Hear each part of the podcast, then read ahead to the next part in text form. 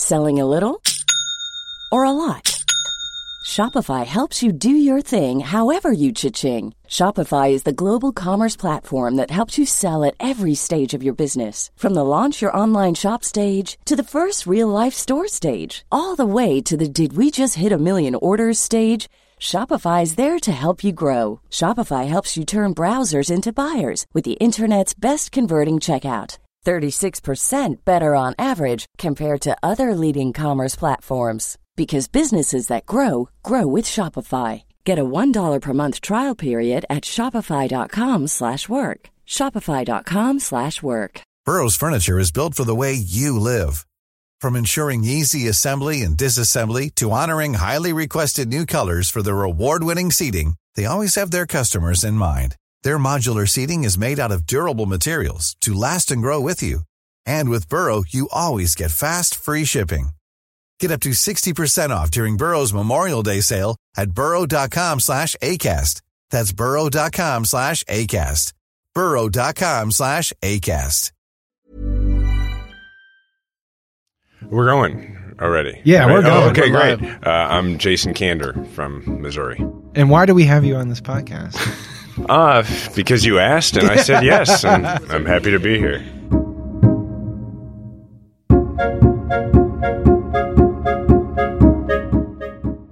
Hey everyone, you're listening to Candidate Confessional. I'm Sam Stein.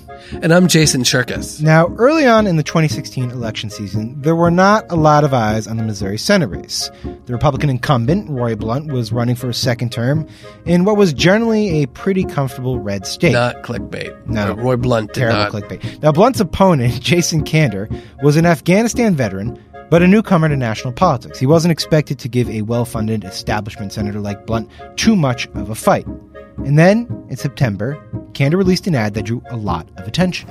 I'm Jason Kander, and Senator Blunt has been attacking me on guns. Maybe you saw it. Kander is standing in what looks like an empty warehouse, facing the camera, blindfolded. This could be a scene from like Homeland. yes. As he starts to talk, he picks up something sitting on a table in front of him, and it quickly becomes clear that he's assembling an AR 15. Sam, you had no idea what he was assembling. You're right. Not only that, but Kander is doing it blindfolded. Well, in the Army, I learned how to use and respect my rifle. In Afghanistan, I'd volunteer to be an extra gun in a convoy of unarmored SUVs. I also believe in background checks so that terrorists can't get their hands on one of these. Now, the received wisdom of American politics is that there are certain states where you just can't support gun control, at least if you want to get elected. And we know that from last season in our interview with Wendy Davis when she talked movingly about not really knowing what to say around gun. Available on iTunes. But there are some politicians who argue that gun control can be sold with the right messaging and, more importantly, the right messenger. Now, if that's the case, it's hard to imagine a better attempt than this ad. I approve this message because I'd like to see Senator Blunt do this.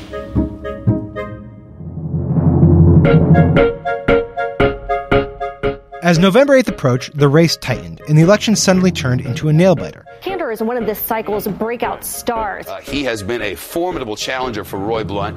Today on Candidate Confessional, we sit down with the man behind the blindfold to talk about his tour in Afghanistan, his career in Missouri state politics, and what it's like to suddenly find yourself one of the Democratic Party's breakout stars in a year like 2016.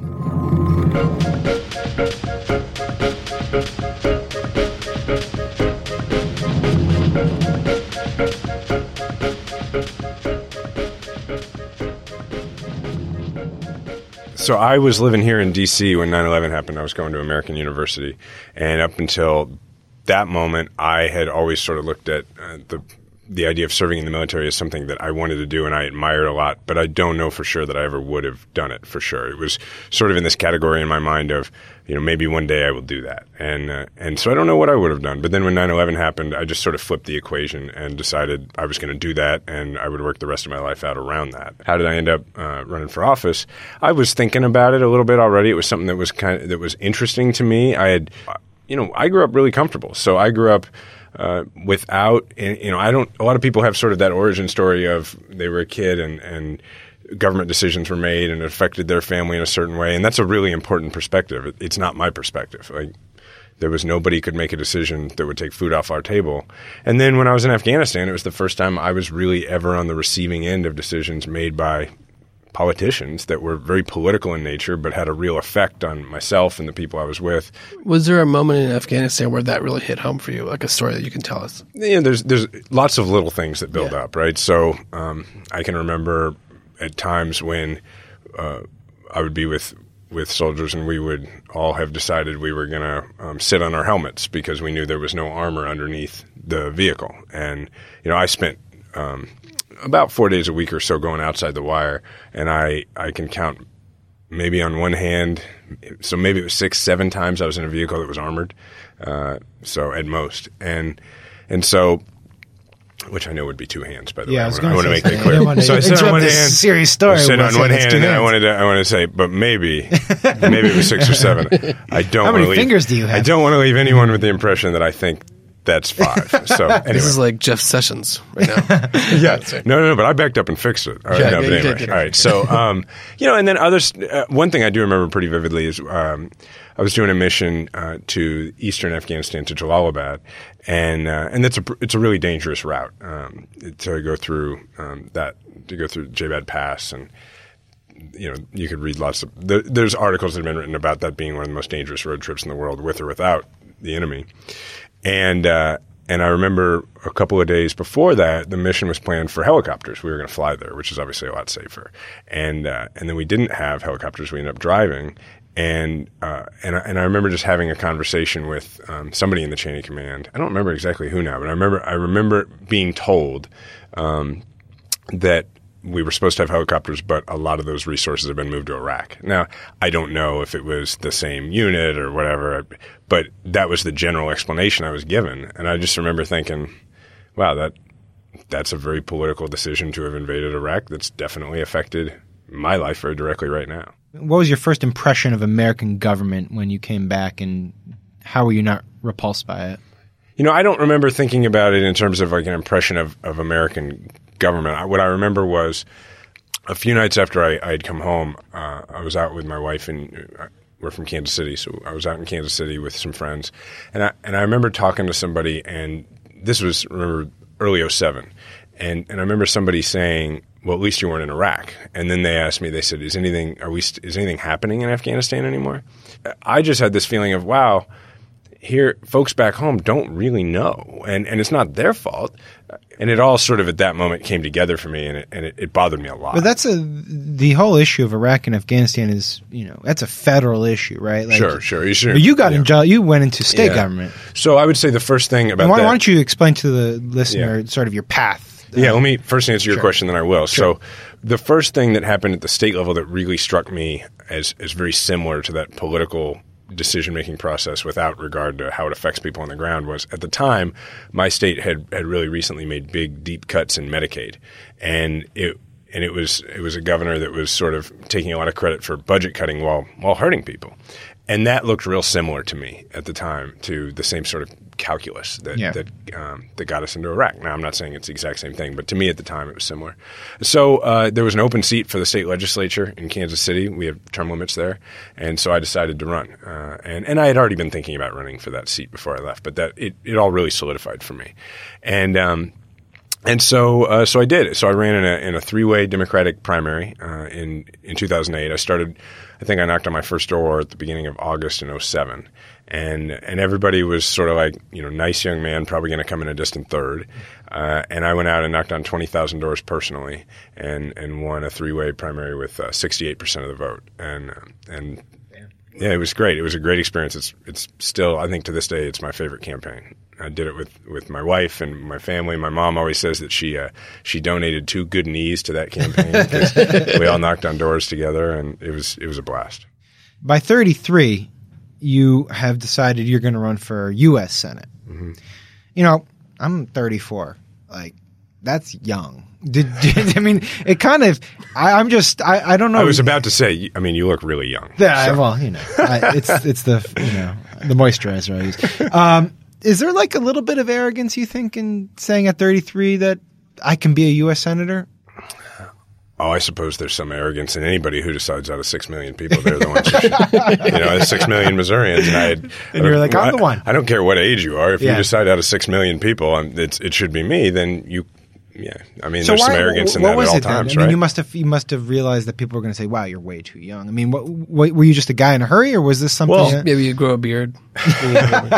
no, no. Look, keep in mind, this is the oldest I've ever been. So as a result, as will always be. yeah. As as a result, uh, I've I've never really been in a race where people didn't think, "Boy, you're awfully young to run for that." And frankly, uh, most of the jobs I've had, it's been similar. Uh, so that really wasn't a factor for me. For me, I guess I never really thought about that because after the experience of being in Afghanistan, and even if I had never deployed, just the experience of leading American soldiers and, and going through officer training, there's never been a day in politics that uh, was harder than like a Tuesday in the army, right? So, so I just never thought about it that way. I just, I just thought, you know, I felt like there was really a need for a couple of things. I, I felt like there was a need for a new generation of leadership generally, and that that made me want want to do it. And the other part was sort of part of what I was just saying. I really feel like one of the problems we have in our politics is that there aren't enough people in elected office for whom uh, that campaign that got them there is, is not the hardest thing they've ever done. And then it just really for me it was it was watching even before even if you can set your mind for a moment to a pre-Trump political time, which is hard to do. What? We did know. reading the old stories. Yeah, It was- it was a Everyone was so much more uh, innocent. It was uh, then. like an optimism. yeah, yeah, and It was morning in America. and and and it was sort of like I just had this feeling that our politics was getting to a point where the gridlock was becoming a gridlock culturally in our dialogue, and now it's clearly there, right? Yeah. Like sort of this feeling not not only that Congress can't work to, together, but that we as Americans were losing the ability to talk to each other in, in an honest dialogue as a country, and and that just was gnawing at me, and and some people approached me about running and and I started to think about it. And over a period of a couple of months, I thought about it and then um, pulled the trigger and well, to, to, Did, did anybody say no? Like your wife or somebody like, hey, you got this good job, you would win re-election, and maybe later. I'm trying to think. No, I don't think so. It was my wife and I are, are, are a team, and uh, and that we've been together since we were 17. We've sort of grown up together, and the the marks against it were, and, and this is what she and I talked about. The marks against it were, um, we had a. I mean, my son's three and a half now, so uh, he was really young, and and she she has a pretty active, a very active career that I'm really really proud of her for, and it was going to put a lot on her, and it, and it did put a lot on her, but ultimately she felt the same way I did, and she thought it was important to do it. what about um a bit of a sensitive topic, but you, your religion? You're Jewish. Mm-hmm. I can. I think we're all Jewish here. Uh, so feel free to make Well, some that, jokes. Yeah, yeah, No, I, I, the only joke I'd make is you just like verified every conspiracy people yeah, believe about the media, about of course. Yeah, So- well, here to here to do that. but it was a serious issue in your state. I mean, the not all people, by the way, believe. Go ahead. uh, the Republican candidate for governor uh, Mm-hmm. in Missouri committed suicide not because he was Jewish, but because of what appeared to be fears that there was going to be rumors that he was Jewish. A whisper campaign. A campaign. whisper campaign. Did that? Did that? When that happened, did that affect you in a way that maybe a non-Jew might not have been affected? And did your religion come up in your calculus as one of those things that might be a hurdle? Well, first, let me say a couple of things uh, to defend my state. Sure. No, I- I don't not wanna- defend from, but Yeah. you know what I mean. To uh, one thing, i two things. Uh, first, I'm actually the third Jew to have won statewide office in Missouri, uh, and the fourth is actually the current governor. Yes. Yeah. Um, so. And uh, and so as, as far as Tom Schweich's suicide, uh, he was he was in a primary, so he, he was one of the candidates for governor on the Republican side, and I don't know that it affected me differently as a Jew, but it, Tom and I were friends, and so mostly I was just I was just upset because he and I had become friends. We were different sides of the aisle, but we had become friends, uh, and so in terms of your question about uh, the possibility of anti-Semitism and that kind of thing, I've always kind of felt like anybody who was not going to vote for me because I'm Jewish, that was probably about their 15th reason on the list they wouldn't vote for me, right? Um, so I'm a I'm a progressive guy who who you know was from Kansas City, and you know, so that, I mean I, I could go through the list, but Sure.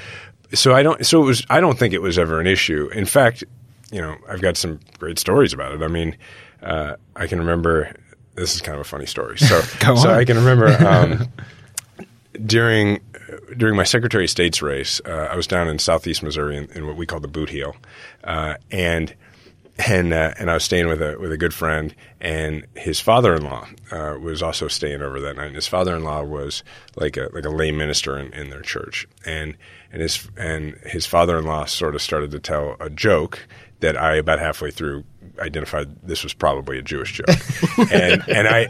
And I just didn't want him to feel. And see, you know, Jews can identify jokes pretty quickly because we're Jewish. Yes. and uh, uh, yeah, well, there's that radar certainly. And and so I was, I, I didn't want him to feel uncomfortable, so I kind of jumped in and said and, and told him, uh, you know. I, I don't want you to be embarrassed or anything. I just I just I'm probably not going to be offended, but just so you know, I'm I'm Jewish. And so the, this this fellow is like, oh, okay. So he tell actually his first he was like, yeah, right. And uh, and, and my buddy says to his father-in-law, he's like, no, no, no, really, he he's Jewish. So he's like, oh, it's fine. So he tells the joke, and it wasn't bad. It was pretty mild. And and so then, it, but it was a little awkward after. So and the next morning, this was a Saturday night, and the next morning I was going to go to church with a friend in a nearby town uh, to meet people, which you often do on the campaign trail, and and to just sort of make it less awkward, I asked him. Um, I said, well, you know, I'm going to church in Caruthersville tomorrow. I said, and probably a lot of people ask me where I go to church, and I go to, to New Reformed Temple in Kansas City. I said, so what should I say? I, mean, I knew, how, in, in reality, I knew how I would handle the situation, but I, I was trying to make him feel better. And, and he said, he thought about it for a second, and he said, well, you know, as long as you're Christian, it really don't matter. and uh, and it, then it got real awkward. And my buddy, my buddy turns to him and it's like, he's not. He's Jewish.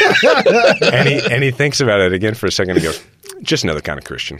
And uh, and I was like, well, maybe you're right. And so and, and then there's lots of other little fun stories from from the trail. But I, I really don't think it was ever an issue. I, I think folks folks, it's like anything else. They want to know that you're genuine. Sure. That you you believe in in what you're saying, whether it's about your faith or about policy. So All right, so you jump into the race. Let's get let's get into Sure. the juice here. You jump into the race, and you know you're described in all types of Kennedy-esque. adoring terms. in the early Kennedy, stages. yes. You have the bio, you have the look. Um, what what is the A moment? Jewish Kennedy. A Jewish Kennedy, the first, yeah. Very Jewish Kennedy. What's the moment where you thought to yourself, "What the fuck Why have I I doing- gotten into? Why did I do this?" Because everyone has those moments. So don't don't sit here and be like, "No, you know, it was Why did I it do was this? a That's- breeze." Uh, you know, I, there was never a moment where it was like, "Gosh, this is so hard. No, Why did I do this?" But but there were certainly But maybe this is so trivial. or this is so dumb. Why I'm getting Sure, attacked there- for this. not. I, there wasn't. I mean, I was attacked for dumb stuff. Don't get me wrong, but but I, I guess I just never felt like I was better than getting attacked for dumb stuff. But better than that. But um, because everybody does in politics. But there were definitely moments where I mean, when you run when you run for U.S. Senate in a very competitive race, it is unfortunately, and this is a big problem with our campaign finance system, it is really a national race, right? Like you end up having to travel all over the country to raise money. And I swear, like there were times when I would be doing that and I'd be pulling my little uh, ro- rolling bag that's sitting right over there, right? And and you know, there were times when you just felt ridiculous. I mean, just not like not like you're better than this, just just more like this system is were you so shocked? broken. Were you shocked by how much time you had to spend fundraising? I wasn't shocked by it. I was just Beaten by it. no, it was like it was more like um, so. The other context to this is a lot of my time in Missouri politics has been focused on campaign reform and ethics reform, and, and my job in Afghanistan as an, as an intelligence officer, I did anti-corruption investigations. So like this is a common thread throughout my time in, in public service that this has always really bothered me. Like I'm a guy who. I, I tend to talk a lot, like now I'm doing Let America Vote. I tend to think and talk a lot about how the systems work because I'm a really big believer in when you can create a system that is really merit based, you're going to get better outcomes. So I like I feel that really deeply. So then when you are in your tenth meeting in a day and they're all thirty minutes and they're like speed dating fundraising meetings and you're in you're somewhere a long way from. I mean, I, I spent so much time on planes and stuff. Yeah, you just you're you don't feel personally ridiculous, but there is an element of. I, I can remember a few times like starting fundraising meetings in a way that would really upset my staff. Like if it were the end of a long day, and and they and you need to sit down and and and this this good person who's taken their time to sit down with you you know, ask some very innocent opening question like, "So, how you doing?" right?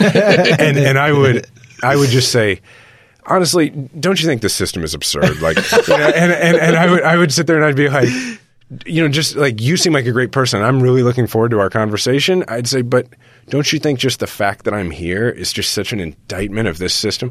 And the funny thing was, is most of the time that would actually end up being like a really unique way to, and then we'd have like a really interesting conversation about it. And they write you a check? Yeah, I mean, yeah, I mean, usually, and but They appreciated the honesty. After the break, the Missouri Senate race heats up and the attack ads fly.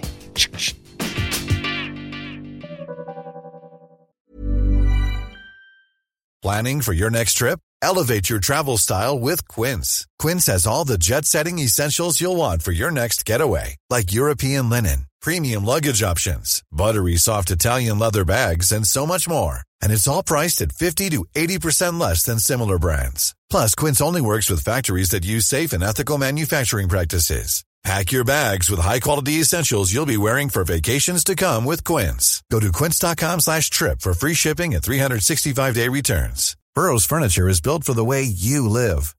From ensuring easy assembly and disassembly to honoring highly requested new colors for their award-winning seating, they always have their customers in mind. Their modular seating is made out of durable materials to last and grow with you. And with Burrow, you always get fast, free shipping. Get up to 60% off during Burrow's Memorial Day sale at burrow.com slash ACAST. That's burrow.com slash ACAST. burrow.com slash ACAST. When we left off, Jason Kander was courting Democratic donors to try and get his campaign off the ground. Meanwhile, Republicans were doing exactly the same thing. Part of the problem was you had money thrown at you by Karl Rove's group, like almost what, like not instantaneously, but fairly early on in the race. And you, I mean, the race became nationalized by outside forces. Were you were you surprised a little bit by because at the time, you know, you're you're young. Blunt's got incumbency. It's Missouri. I don't think anyone initially expected it to be that tight a race, but clearly We did. National Republicans were nervous. Right. Uh, it it was the race was I so I got into the race February nineteenth, twenty fifteen. So it was however many months that is. It was like nearly nearly two years, right? Give or take a few months. And um, and for most of the race, yeah, it was that was the national sort of conventional wisdom about our race. It was uh, you know, good candidate on paper, but you know, it's Missouri and and it's it's Roy Blunt, so probably this this won't amount to anything. That was what other people outside thought. Um, myself, my campaign manager, my wife, our team, we believed all along we were going to make this a really close race and win it. And we believed it from the very beginning. And so, you know, that first however many months, more than a year, certainly, was sort of um, toiling in, in uh, with no one knowing, right? Like we were doing all this work. And, and a lot of those meetings I would take either, you know, in Missouri or mostly the ones around the country were just sort of providing this like case for why this can be a race, you know. And and I ended up getting a lot of support and it worked out. And so what's funny now is it's like what people remember about the race is that last 3 or 4 months where the whole where we got a lot of attention Yeah. and, and a lot of the country was sort of watching or the the political nerds around the country like us were watching the race. But know? how did your perceptions of the race change when you saw that uh, that Trump was was sort of rising in the polls and was sort of was, was going to win the nomination? I guess my perception changed in the sense that the same way everybody's perception around the country changed of like what is happening, sort of thing. But for us, it was interesting because I had been running not on a Trump message, but I had been, you know, I, w- I was an outsider to, to Washington politics, right? Still am. I mean, still live in Kansas City. So it it, it was interesting because people, can, reporters would consistently ask, like, uh, how.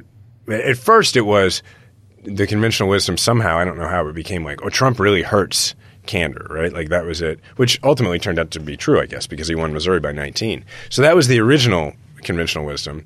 And then it was oh but Trump's message then it was like Kander is now this has this outsider message because he's copying off of Trump. And I was like you know I got in this race in February of 15 I've been saying the same thing since day one and he got in in like June of 15 not that I had anything to do with it. But so it was interesting because really it, it sort of um, I think buttressed a lot of our message about we need change. It's just that we had two completely different Well, I versions think, of I change. Think, I think there's. T- I, I had thought of it differently. I have to say, Trump was always perceived as the weakest Republican in the field, Mm-hmm. right. And if he was at the top of the ticket, the Republican Party writ large would do worse. Mm-hmm. And so maybe when he won the nomination, people started to perceive of your chances better. That's true. That that did happen as well. People, But and this is where I, I think there's some I think tension. people is that- perceived of everyone's chances Yeah. is better. Yeah. but this is where the tension that you're talking about comes in, which is he was bringing in a lot of these people who maybe were sort of politically lethargic or, you know, new, or even, you know, some Democrats who f- were tired of the party. And that caught the Clinton campaign off guard badly, obviously. I'm wondering, as you were walking around campaigning in Missouri, if you began to notice what ultimately surprised a lot of people in the end. Yeah, and, I think that's why you know we lost by less than three, and and um, Hillary lost our state by 19. And I think the difference is is that it, for as much of that, like what I was talking about earlier, for much as that national travel was, I had to do. I mean, I knew my state really well, and I also was getting around my state a lot, and uh, and I went to every county, and I talked to I talked to people, and uh, there was a, a big part of why I ran ended up being, you know, a big theme in the campaign, not just for me, but across the country, which was just people having this overwhelming feeling of this isn't working. In poll after poll, it is clear that the American people are fed up with Washington. Voter dissatisfaction is through the roof. I can't in any way sit here and tell you that I saw a Trump victory coming, but I definitely understood um, the frustration that people had. I just wouldn't have communicated it by voting for Trump. So this is an anti-establishment year, no doubt. Trump on the Absolutely. GOP side, Bernie Sanders on the Democratic side. There is a dissatisfaction with both established parties in a way that I've certainly not seen in my lifetime. Both Kander and his opponent, Roy Blunt, tried to tap into this kind of anti establishment sentiment, attacking each other for ties to lobbyists in Washington. Now, obviously, this line of attack worked a little bit more naturally for Kander, given that he was running against the incumbent. Senator Blunt voted to raise his own pay 12 times. He lives in a $1.6 million D.C. mansion. But Blunt used essentially the same attack line against Kander, calling him out for ties to lobbyists. Jason Kander's taken millions from lobbyists and special interests. Even Kander's wife was listed as a lobbyist, but now Jason Kander lies about that too. Jason Kander, another lying liberal politician. Behind the bluster of these ads, though, Kander really did face a trickier electoral path, one that's tripped up other Missouri Democrats. I mean, people studying Missouri politics talk about the real issue for any politician running statewide is the urban rural divide. And how early on was that on your radar, just sort of proving your bona fides in sort of rural communities? Well, you got to remember that I had already won a statewide race in Missouri, right? So, um, and I I'd done it in 2012 when President Obama had lost the state on the same day by almost 10.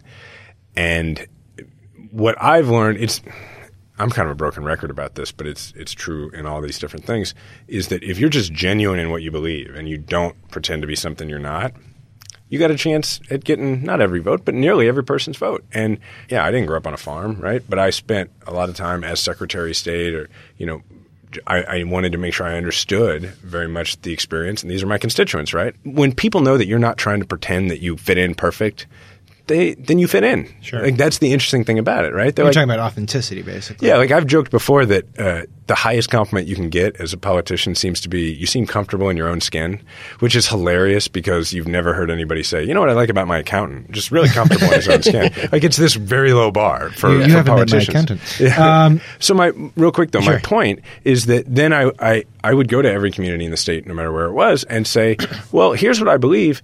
But here's the second part that's really important, and here's why I think it matters for you. in addition to the rural urban divide, the, the issues of, of gun culture seem to Mm-hmm. permeate a lot of this. And, you know, well, I guess I should just open the floor and I ask you to explain sort of the conception of the now famous ad. In the state legislature, I supported Second Amendment rights. I also believe in background checks so that terrorists can't get their hands on one of these. The other side was hitting me. I had an F rating from the NRA, and, and so they were hitting me for this. And, and I remember uh, I just sort of said offhand to my campaign manager and, and the media guy, I was like, well, I'm sure I can put a rifle together a lot faster than the other guy. And uh, and and they and then at some point somebody was like, well, can you do it blindfolded? And I said, well, you know, I've done it in the dark a lot. It's muscle memory probably. And then and then we kind of went from there. I approve this message because I'd like to see Senator Blunt do this.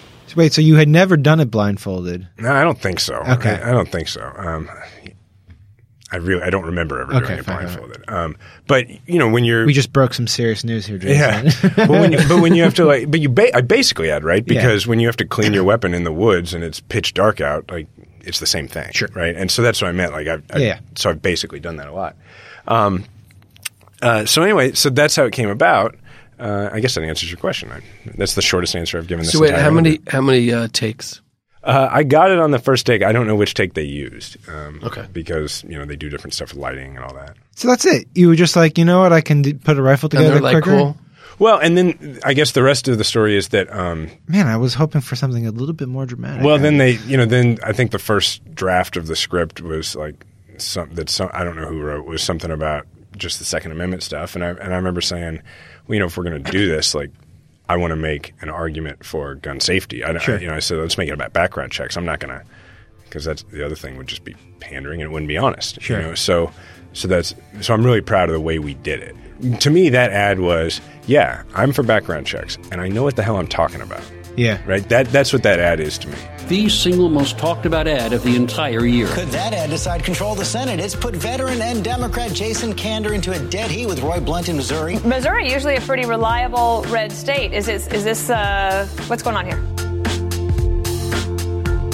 The ad got so much attention that the Blunt campaign decided they had to put out their own ad specifically responding to it. Some people can put together a gun blindfolded. Some do it really fast. It opens with a montage of YouTube videos of blindfolded people assembling guns really fast. The insinuation being that this is some kind of bizarre, nerdy niche hobby, and that Kander is a weirdo for doing it. Some do it upside down and blindfolded. But there was no getting around the immediacy and visual impact of the original ad. The conventional wisdom was that this race was now a toss up. The ad comes out, you, you, you're closing the gap. It's a 50 50 race, it seems like, towards the end of the campaign. Was there a point uh, where you knew you were going to lose, though? You did ultimately lose. No, no point. I mean, well, about five minutes before I um, called Roy Blunt and conceded. Uh, So you thought till the maybe- end maybe you had a chance. Uh, yeah. Well, look, um, the polling for us was all really good. Uh, you got to remember that, you know, from in my lifetime, in the sense of when I'd been really, you know, old enough to pay attention to politics, like the the worst anybody had lost during that period of time in Missouri, a Democrat, the worst they'd lost uh, in terms of a presidential candidate was President Obama in 2012. Mhm. Was was almost 10 points. That was a huge, huge landslide, right, from our perspective. So the idea of the top of the ticket losing by 19 just never occurred to any of us, and Sure. I, I don't think it occurred to the Republicans either. So, um, uh, and our last polls had us ahead. I, from what I hear, the Republicans' polls were pretty similar, um, and uh, yeah, so I was pretty. I was very confident all the way through election night. I mean, heck, the early absentee numbers uh, that we got back were all better than the early absentee numbers I got back in 2012, a race that I won statewide. So five minutes before, jeez, did you had you even prepared a concession speech? No, uh-uh. no. My concession speech, uh, I made it up in my head as I was walking onto the stage to uh, to give it. So when it came in, it must have, when when you finally settled in that you had lost, it, not only devastation, and I know there's more important things, but sadness that you lost, but utter shock too. Yeah, but um, by that point, you know, it was kind of late in the night, and Why don't you just walk us through that night? Why don't we Sure. tell the story of that night? Sure, You're in the um, war room. uh, you know, we had. It was actually. I know this sounds really crazy to say. Most of the night was really fun. Uh, That's crazy. not- and not because, not because, not just because I thought I was going to win, but because, you know, I had my family's there. My, you know, it was, I knew it was the campaign was over. I knew that whatever happened tomorrow, I was gonna, I was gonna spend it with my wife and my son. And you know, it, it's funny, like in 2012, uh, we had a very close race that we won, and there was a point uh, on election night in 2012 where I'm sitting there and we're watching the returns, and the way it usually happens in Missouri is it's the the city returns come in last, and so you're behind by, for a while, and that's what happened in 2012, and then we ended up pulling ahead at like one in the morning. Well, at like 10 p.m., I wasn't distraught or anything, but I said to my campaign manager, I was like. I think I just want to call and concede. And, I remember him getting really mad at me. He's like, there's so much left to have happen. and it wasn't that I was giving up. It was just that like I'm a person who I just, you know, we have an expression in the army is drive on. Like I just, whatever, whatever happened, win or lose, like what, what's the next thing? I'm, I want to move on to the next thing now. And there- so that's sort of how. Is I Is there am. something that you look back I mean, you made it super close, right? Three three percentage points uh, in, a, in a race where Mhm. Hillary lost by 19 in your state. But is there something where you look back and you say, "I wish I had done that differently"? That might have made it closer. You know, I'm going to make your podcast really boring. I apologize, but You ran, no, the, per- you ran the perfect campaign. I can't think of anything I would do differently. And and I've had the I've had the good fortune of really not having anything that's caused me to think about it. I, I just again, I'm kind of a person who just I just kind of keep going. Sure. Like that's and and a lot of that is I think the army, but but the other thing is th- I've thought about it. There's nothing I would do differently. Uh, not only is there nothing I would do differently because of my principles and my convictions, but I can't think of anything that even if I were a person who were willing to compromise those, why it would have made a difference. Because my fundamental belief is you go out and you tell the truth about what you believe, and people like that. All right. and right. that's what I Well, did. then I guess the natural follow up to that is: Are you? so- I mean, because you, did run a really great race, and there's not anything you would have done differently, and you still came up just short. Like, do you think people like you who are sort of unapologetically, you know, progressive and you know, authentic, are you imprisoned at all by the politics of your state? I mean. People look at you like they're the you're the future, but you also are in a state where there aren't maybe that many opportunities for people like you. Um, I don't know. I don't think about. I guess I don't think about it that way because for me, uh, I, like each office that I've run for, it's been because there was a thing I wanted to do, a change, like something I wanted to do, like a change I wanted to make, and there happened to be an office between me and doing that. So, uh, you know, I don't think of it as I'm not dying to run for office, right? Like, like right now, I'm doing Let America Vote because to me that's really important, and and that's what I want to do. So to me, it's no different than if I occupy an office by being president of Let America Vote because that's the most important thing I can be doing right now. Uh, so I guess I just haven't thought about it that way. Yeah, but other people have thought about it for you, Oh, right? well, that's very nice of them. Um, yeah, no, I. I don't even remember the question. What's the question? is Missouri is, is are people who are unapologetically progressive, which I think you described yourself as, are they imprisoned, not in the literal sense, but are they hampered by being in states like Missouri? Can someone like you win in a state that has clearly moved? Yeah, I mean, in a I've I've won their statewide before, and I think I think everybody pretty well agrees that had we not had sort of this anomaly that we've had, that I would have won. So, let me explain what I think is going on with that issue in, in state, Please, states like yeah. mine. So, I think a lot of people who are not from places like where, where I'm from look at that. And one of the things that people ask me all the time is they'll say, "How can people who you know d- who don't have who aren't you know rich how, how can they have guns be their number one issue?" Right? People ask me that all the time, and and, and the thing is, is you know w- what I've learned talking to folks in my state, and remember also like you know I grew up like my dad had guns. My I mean the the rifle in the in the in the ad is my brother's, right? I mean, so it's not like I grew up apart from this. Um, and so, what it really is, is I got around the state and talked to people. The people who would bring that up and, and, and say that's the number one issue, particularly in, in, in poor parts of the state, what I realized after a period of time is that that is not a reflection necessarily of them thinking that, that the Second Amendment is truly the only, the thing they care about more than anything else. It is it is more a recognition of their conclusion that they've reached that politics is not working. And so the promises that people make about raising the minimum wage, about tackling student loans, about doing these things that really could help their family. It's not that they don't know. They know that would help their family. They know that they are in favor of that. But a lot of them have made the have looked at it and said, I don't think you're going to get that done, and I think I think it's all talk, and I don't think it's wor- I don't think it's working, and I think that they don't trust politicians, and so then once if you if you believe that, like if if you've reached that conclusion, and you have a tradition in your family that you always went hunting with your grandfather and your dad, and you want to do that with your son and your grandson or your daughter and, and granddaughter, uh, well then it, it starts to feel uh, like a more rational um, conclusion. You can see the math. And, and then when people say, well, I don't believe you're going to do any of that stuff, so just don't mess with this thing that I care about, right? Now, I'm not endorsing that, but I'm saying that is a lot different than thinking people just care more about guns than they do their Sure. income. Well, Were you were you worried about how the ad would come across? That like there would be some sort of negative reaction to it in some ways. Uh, if anything, I, I thought that if there would be, it would be maybe from folks um, who were outside Missouri who who would who would really. I was worried maybe I would be misunderstood, and I, I was frankly pretty relieved when I wasn't. You know, I was, Misunderstood in what way? um, you know, because other people who didn't grow up with their dad having guns and that you know you my, think my people look at- would look at you and say you're glorifying? yeah, I was. little- rifle? I was. I was. We definitely when we when we when we released it, we were like, we'll see, we'll see how. We knew how it would be received in our state, but it was like, we'll see what people think. Um, w- like we we were just saying, I really hope people see what we're trying to say, trying to say here. Why didn't you uh, fry bacon on your gun the way Ted Cruz? I mean, Because I've never heard of anyone doing that until then. I mean, Yeah, until, that, until that moment. Yeah, I mean, it, it, um, it's interesting because we've had people on here who have admitted to, to messing up the gun issue. Mm. Uh, we had Wendy Davis on, and she had issues with that, Mhm. and, and didn't, and she ended up saying things that she did not believe, Yeah. and and regretted it. You seem to have taken that opportunity to, you know, uh, have a good uh, ad that was memorable, but say something behind it that you believed in firmly, that you were comfortable saying. Is it Mhm. just that? politicians are so used to like um, having everything sort of consultant and sort of policy, you know, focus group driven that they're not going to be, they're never that comfortable. And this was something, this kind of came from a place uh, uh, where you were comfortable with it.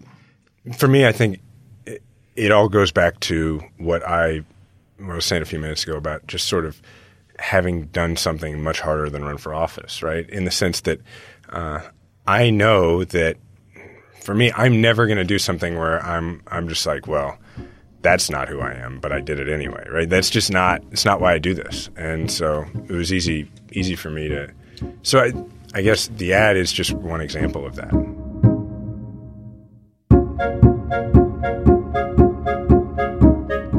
That was former Missouri Senate candidate Jason Kander. Candidate Confessional is produced and edited by Zach Young, who also wrote our theme music. Now, if you enjoyed the show, please subscribe on your podcast platform of choice and spread the word to complete strangers and everyone that you know in your family. Email them, text them, G-chat them, whatever you use. Next week on our show, we have former Congressman Barney Frank, who's going to discuss the passage and the eventual repeal of the military's Don't Ask, Don't Tell policy. See you then.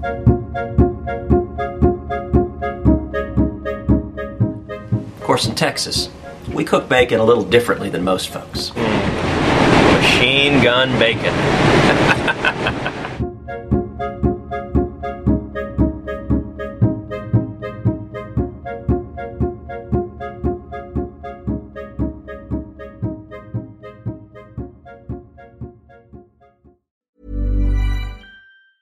Normally, being a little extra can be a bit much, but when it comes to healthcare, it pays to be extra.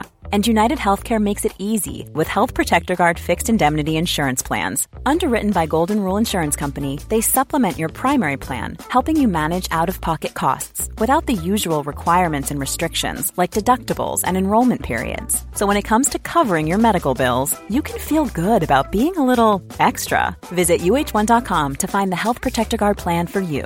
Hey, it's Danny Pellegrino from Everything Iconic.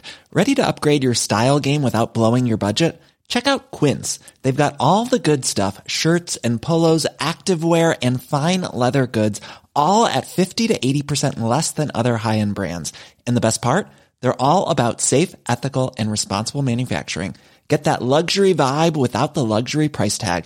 Hit up quince.com slash upgrade for free shipping and 365 day returns on your next order. That's quince.com slash upgrade.